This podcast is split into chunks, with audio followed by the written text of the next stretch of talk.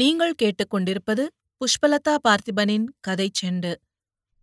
ஆசிரியர் சு. சமுத்திரம் எழுதிய வாடாமல்லி பாகம் இரண்டு.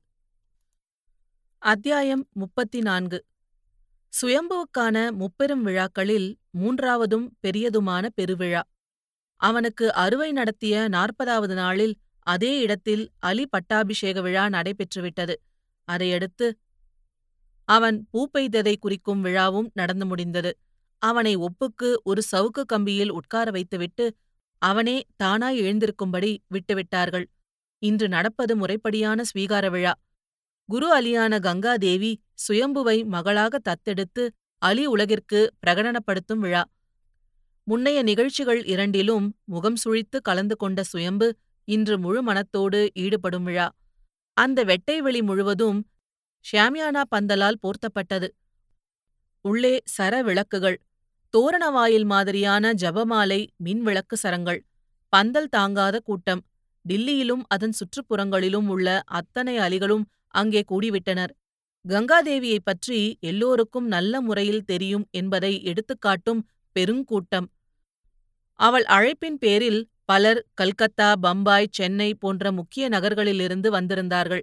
அந்த பந்தலுக்கு வெளியே ஏழெட்டு கார்கள் ஐம்பதுக்கும் அதிகமான ஸ்கூட்டர்கள் பெரும்பாலானவர்கள் வாயில் புடவை கட்டியிருந்தார்கள். கால்வாசி பேர் இயற்கை பட்டையும் செயற்கை பட்டையும் உடுத்தியிருந்தார்கள். இவர்கள் எப்படி அலியாக இருக்க முடியும் என்பது மாதிரியான பெண் அழகுகள். அறுவை செய்யாமல் லுங்கிகளைக் கட்டி மார்பில் மாறாப்பை போல் துண்டை பரப்பியவர்கள் தீண்டத்தகாதவர்களாய் ஓரங்கட்டி நின்றார்கள். ஆலமரத்தடி முர்கேவாலி மாதாவுக்கு தனி களை கொட்டியது. ஆத்தாவின் பெரிய புகைப்படத்தை சுற்றி கலர் பல்புகள் மின்னி மின்னி காட்டின. அம்மாவின் முன்னால் தேங்காய் மாங்காய் திராட்சை படைப்புகள். ஒரு செம்பு பால். கற்பூரம் ஜோதியாய் தொடர்ந்து எரிந்தது. அது குறைய குறைய யாரோ கற்பூர கட்டிகளை எடுத்து போட்ட வண்ணம் இருந்தார்கள். இதற்காகவே மதுரையிலிருந்து வரவழைக்கப்பட்ட அலிகள் கரகாட்டமும் காவடி ஆட்டமும் நடந்து கொண்டிருக்கின்றன. இதே செட்டு இன்னொரு பிரிவாகி மதுரை மணிக்குறவன் செய்த மாபெரும் செயல்களை கூத்தாய் முழங்கின. ஒலிபெருக்கியில் இந்திப் படப்பாடல்கள். ஆங்காங்கே அலிகளும் அவர்களோடு வந்த இளைஞர்களும் பிரேக் டான்ஸ் ஆடிக் கொண்டிருந்தார்கள். இன்னொரு பக்கம் ஒரு கவாலி பாடல். எங்கும் ஒளிமயம் ஒலிமயம். சுயம்பு முல்லை சரங்களால் அலங்கரிக்கப்பட்ட மேடையில் கங்காதேவியுடன் இணையாக உட்கார்ந்திருந்தான். ஒரு அலி புரோகிதர் ஏதோ மந்திரங்களை சொல்லிக் கொண்டிருந்தார். சுயம்புவின் உடல் மேல் காஞ்சிபுரம் பட்டுப்புடவை அவனுக்கு பிடித்த பச்சை பார்டரும் வெள்ளை சரிகையும் கொண்ட வெளிர் மஞ்சள் சேலை அதே வண்ண ஜாக்கெட் காதுகளில் தங்க வளையங்கள் கழுத்தில் வளைந்து நெளிந்த மூன்று தங்க சங்கிலிகள் பெருவிரல் தவிர்த்து எட்டு விரல்களிலும் எட்டு வகை மோதிரங்கள் தங்கச் செடியின் கடிகாரம் சுயம்புவை சுற்றி நீலிமா கோஷ்டி பக்கத்தில் நெருக்கமாக யார் நிற்பது என்பதில் அங்கேயும் குஞ்சம்மா லட்சுமி யுத்தம். சொந்த வீட்டு நிகழ்ச்சி என்பதால் நீலிமா பாடவில்லை மார்கரெட் ஆடவில்லை. நசீமா சுயம்புவின் அலங்காரத்தை பராமரிக்க அவன் கன்னத்தை பவுடர் மெத்தையால் ஒத்தினாள். வேர்த்த பகுதிகளை துடைத்துவிட்டாள் சென்ட் பாட்டிலை அடித்துவிட்டாள் ஜீனா சரிகைகளை ஒட்டிவிட்டாள் அவன் முகம் அவர்களே வகுத்துக் கொண்ட வரையறை வட்டத்திற்குள் நிமிர்த்தியும் கவிழ்த்தியும் வைக்கப்பட்டது. லட்சுமி குஞ்சம்மா பூனைகளின் சண்டைக்கு நீரிமா குரங்கின் ஒரு நபர் விசாரணை கமிஷன். மேடைக்கு முன் வரிசையில் போடப்பட்ட மூங்கில் நாற்காலிகளில் முக்கியமான புள்ளிகள். குரு அலிகள். அலிகள் சங்க பிரமுகர்கள் கங்கம்மாவின் ஆசீர்வாதத்தால் முன்னேறியிருப்பதாக நினைக்கும் சராசரி பணக்கார மனிதர்கள். ஒவ்வொரு கரத்திலும் ஏதோ ஒரு பரிசு பொருள் சிறுபான்மை மோதிரங்கள். அந்த அலி புரோகிதர் கங்காதேவியின் கையை பிடித்து கடிகாரத்தை பார்த்துவிட்டு கையாட்டி சொன்னார். உடனே கங்காதேவி சுயம்புவை பிடித்துக்கொண்டு சுற்றும் முற்றும் அலிகளும் நட்பு மனிதர்களும் சூழ முர்கேவாலி மாதாவின் ஆலமரத்தடிக்கு போனார்கள். நசீமா அங்கிருந்த பால் செம்பை பயபக்தியோடு முருகே மாதாவின் முன்னால் நகர்த்தி வைத்தாள். இதற்குள் அதே அந்த கசாப்பு அலி ஒரு பிளேடை எடுத்து கங்காதேவியின் பெரு விரலில் ஒரு கோடு போட்டது. பிறகு அந்த விரலை எடுத்து பால் செம்பின் வாய்ப்பக்கம் பிடித்து அழுத்தியது. இரத்தத் துளிகள் சொட்டு சொட்டாய் பாலில் விழுந்தன. உடனே எல்லோரும் முர்கே மாதா மூர்கேவாலி என்று கன்னங்களில் தப்பளம் போட்டுக் கொண்டனர். மகளைப் போல் சேலை கட்டியிருந்த சடாமுடி கங்காதேவி தனது ரத்தம் கலந்த அந்த பால் செம்பை எடுத்து சுயம்புவின் வாயில் ஊற்றினாள். உடனடியாக புரோகிதாலி சுயம்புவின் கையை எடுத்து கங்காதேவியின் கரங்களில் ஒப்படைத்தாள். உடனே சேட்டு வீட்டு கல்யாணங்களில் ஈடுபடுத்தப்படும் மேள வரிசைகள் ஆரவாரம் செய்தன. அந்த சத்தத்தை அமுக்கும் வகையில் கிளாரினெட் குழாய்கள் உச்சக்கட்டத்தில் ஓங்காரமிட்டன சுயம்பு தாயின் காலைத் தொட கங்காதேவி அணைத்துக் கொண்டாள். இருவரும் பின்னர் புரோகிதியின் ஆலோசனைப்படி மீண்டும் மேடைக்கு வந்தார்கள். ஒன்று போல் உட்கார்ந்தார்கள். அப்போது சுயம்புவுக்கு சென்னையில் சேரியின் சேரியில் வாழும் பச்சையம்மாவின் நினைவு வந்தது.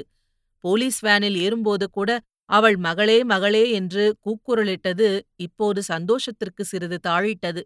பச்சையம்மாவும் ஒரு அம்மாதான். சின்னம்மா. உடனே சுயம்புவுக்கு தனது குடும்பத்தினர் இந்த நிகழ்ச்சியை பார்த்து பெருமைப்படுவது போல் ஒரு கற்பனை. ஆனால் இது பெருமைக்குரிய விஷயந்தானா? என்று சந்தேகம். இறுதியாக டேவிட் குறுஞ்சிரிப்பாய் சிரித்து கையை ஆட்டி ஆட்டி காட்டுகிறான். முத்தம் கொடுக்கப் போவது போல் உதடுகளை குவிக்கிறான். டேவிட் என் டேவிட் இந்த பட்டு சேலை நல்லா இருக்கா டேவிட்? எக்கா நீ மட்டுமே வாழ வேண்டிய இந்த மனசுல யார பற்றியெல்லாமோ நினைக்கேன் பாரு. என்ன மன்னிச்சிடுக்கா? இதற்குள் நீலிமா அவன் முகத்தை திருப்பி பேச்சு கொடுக்கிறாள். அப்புறம் சுயம்பு அவள் காட்டிய திசையில் பார்க்கிறான். சுலோச்சனாக்கா அழுகிறாளா சிரிக்கிறாளா? இவன் கையாட்டி கூப்பிட்ட போது எல்லா கண்களும் அவளை மொய்க்கின்றன. உடனே அவள் லேசாய் தலையாட்டிவிட்டு கூட்டத்தில் கரைந்து விடுகிறாள். புரோகிதி கங்காதேவியின் காதில் கிசுகிசுத்தாள். அப்போதுதான் தேவிக்கே அந்த எண்ணம் வந்தது. மகளுக்கு பெயர் சூட்ட வேண்டும். என்ன பெயர் வைக்கலாம்? கங்காதேவிக்கு தனது பாட்டி பேரான சீதாதேவி பெயரை வைக்க ஆசை. ஆனாலும் சுயம்புவே தேர்ந்தெடுக்க வேண்டும் என்ற சுயாட்சி சிந்தனை. சுயம்புவின் காதில் கிசுகிசுத்தாள். என்ன பெயர் வைக்கலாம்? சுயம்பு பின்னால் நிற்கும் தன் சிநேகிதிகளை பார்க்கிறான். ஒவ்வொரு யோசனைக்கும் தலையாட்டி மறுக்கிறான். லட்சுமி கண்ணகி என்கிறாள். வேண்டாம் அந்த பெயரை கொச்சைப்படுத்த வேண்டாம். அகலிகை அதுவும் வேண்டாம் பாவப்பட்டவள். இறுதியில் சுயம்புவையே நீயே சொல் என்பது மாதிரி பார்க்கிறார்கள். அவன் மனதுக்குள் ஒரு மின்னல். பத்தாவது வகுப்பில் படித்த ஆபுத்திரன் வரலாறு நினைவுக்கு வருகிறது. அதற்காக தமிழாசிரியர் விவரித்த மணிமேகலை பற்றிய குறிப்பு ஐம்பெரும் காப்பியங்களில் ஒன்றான ஒரு காப்பியத்தின் நாயகியான மணிமேகலை விலைமாதர் குடும்பத்தில் பிறந்த குலமாது. சோழ இளவரசன் உதயகுமாரன் அவளை பலவந்தமாக கவரப் பார்க்கிறான். அவனாலேயே படாத பாடுபடுகிறாள். அனுபவித்த இன்னல்களும் கொஞ்ச நஞ்சமல்ல. ஆனாலும் அவன் மீது அவளுக்கும் ஒரு காதல். முற்பிறப்பை அறிந்த பிறகு அந்த பற்றற்ற நிலையிலும் காதல் ஒரு பற்றுக்கோலாகிறது இறுதி கட்டத்தில் அவன் தன்னை கைப்பற்றாமல் இருப்பதற்காக துறவி பெண் மணிமேகலை காயசண்டிகை என்ற தேவ பெண்ணின் வடிவம் எடுக்கிறாள் எப்படியோ உதயகுமாரன் அவளை பின்தொடர்கிறான். மனைவியை அவன் பெண்டாள நினைப்பதாக தவறாய் எண்ணிய காயசண்டிகையின் கணவன் இளவரசனை வெட்டி போடுகிறான். உடனே காயசண்டிகை உருவத்திற்குள் ஒளிந்திருக்கும் மணிமேகலை கத்துகிறாள். கதறுகிறாள். உச்சகட்டமாக காயசண்டிகை வடிவினள் ஆயினேன் காதல் என்று நெகிழ்கிறாள். ஒரு துறவி காதலியானாள். ஆனால் இங்கேயோ ஒரு காதலி கடைசி வரை துறவியாய் வாழ வேண்டிய நிர்பந்தம். மணிமேகலையாவது காயசண்டிகை என்ற பெண் உடம்பிற்குள் பெண்ணாய் நின்றாள். நானோ சுயம்பு என்ற ஆண் உடம்பிற்குள் பெண்ணாய் தவிக்கிறேன். அதோடு சோழ இளவரசனைப் போல எனது டேவிட் மோசமானவரல்ல. ஆனாலும் கூட்டிக் கழித்து பார்த்தால் நான் அந்த மணிமேகலை மாதிரிதான். எவரிடமும் சொல்ல முடியாமல் மனதுக்குள்ளே குமுற வேண்டும். அவள் துறவி நான் அலி. இரண்டுக்கும் பெரிய வேறுபாடு என்றாலும் அதன் தாக்கம் ஒன்றுதான். அறுவைக்குப் பிறகு நாற்பது நாள் ஓய்வில் கங்காதேவியின் மூலமும் பல புத்தகங்களின் வழியாகவும் ஓரளவு தெளிவு பெற்ற சுயம்பு இப்போது கங்காதேவியின் காதில் கிசுகிசுத்தான். மணிமேகலையின் வரலாற்றை ஒரு நிமிடத்தில் சொல்லி முடித்தான். கங்காதேவி கண்ணீர் மல்க குலுங்கினாள். அவளுடைய தாய்வழி பாட்டியின் பேரும் மேகல்தான். உடனே மைக் முன்னால் அவளே எழுந்து சுயம்பு என்ற பெயர் மேகல் என்று இழுத்தபோது சுயம்பு எழுந்து அந்த அவசரத்தில் மணி என்று சொல்லை மறந்து மேகலை என்று சொல்லிக் கொடுத்தான். இரண்டு தடவை சுயம்புவிடம் சொல்லி ஒத்திகை பார்த்துவிட்டு கங்காதேவி கூட்டத்திற்கு கம்பீரமாக சொன்னாள் என் மகள் பெயர் மேகலை. பலத்த கைத்தட்டலுக்கு இடையே மேளதாளத்திற்கு மத்தியில் பலர் அந்த பெயரை கஷ்டப்பட்டும் கஷ்டப்படுத்தியும் உச்சரித்தார்கள். பிறகு கூட்டத்திலிருந்தவர்கள் ஒருவர் ஒருவராய் எழுந்தார்கள். சீர்வரிசைகள் கொண்டு வரப்பட்டன. நலிமா ஒரு நாற்பது பக்க நோட்டில் இவற்றை குறிப்பெடுத்துக் கொண்டிருந்தாள். குஞ்சம்மா அவற்றை ஓரங்கட்டி வைத்தாள். சீர்வரிசை அது பாட்டுக்கு நடந்தபோது மைக்கிற்கு முன்னால் நீலிமா டோலக் இல்லாமல் வந்து இடுப்பின் இரண்டு பக்கங்களையுமே அப்படி பாவித்து தட்டிக்கொண்டு பாட்டு பாடினாள். உடனே நாலைந்து அலிகள் அந்த பாட்டிற்கு ஏற்ப ஆட்டம் போட்டன. சீர்வரிசைகள் முடியும்போது பந்தியும் துவங்கியது. அதற்காக தனி பந்தல் போடப்பட்டிருந்தது. நீலிமா வகையராக்கள் எல்லோரையும் விழுந்து விழுந்து உபசரித்தார்கள். சப்பாத்தி தீர்ந்து போனதால் வெளியே இருந்து அவசர அவசரமாக அவை கொண்டு வரப்பட்டன. ஆனால் பிரியாணியும் இனிப்பு வகையராக்களும் அந்த குறையை போக்கின. அந்த அலிகளின் குடியிருப்புகளை அடுத்து கௌரவம் பார்த்து கொண்டிருக்கும் சிலருக்கும் நீலிமா சிலர் மூலம் சாப்பாட்டு வகையராக்களை கொடுத்தனுப்பினாள். கங்காதேவியும் மேகலையும் பந்தல் ஓரம் நின்று எல்லோரையும் வழி அனுப்பி வைத்தார்கள். அம்மா அறிமுகப்படுத்தும் ஒவ்வொரு பிரமுகரையும் மேகலை தலை தாழ்த்தி அங்கீகரித்தாள். பிரமுகர்கள் பேசி பேசியே நேரத்தை கடத்தினார்கள். கூட்டத்தினரோ சாப்பிட்ட கை ஈரம் உலரும் முன்னே ஆங்காங்கே இந்த மாதிரி சந்தர்ப்பங்களில் மட்டுமே பார்க்கக்கூடிய அலிகளோடு பேசிக் கொண்டிருந்தார்கள்.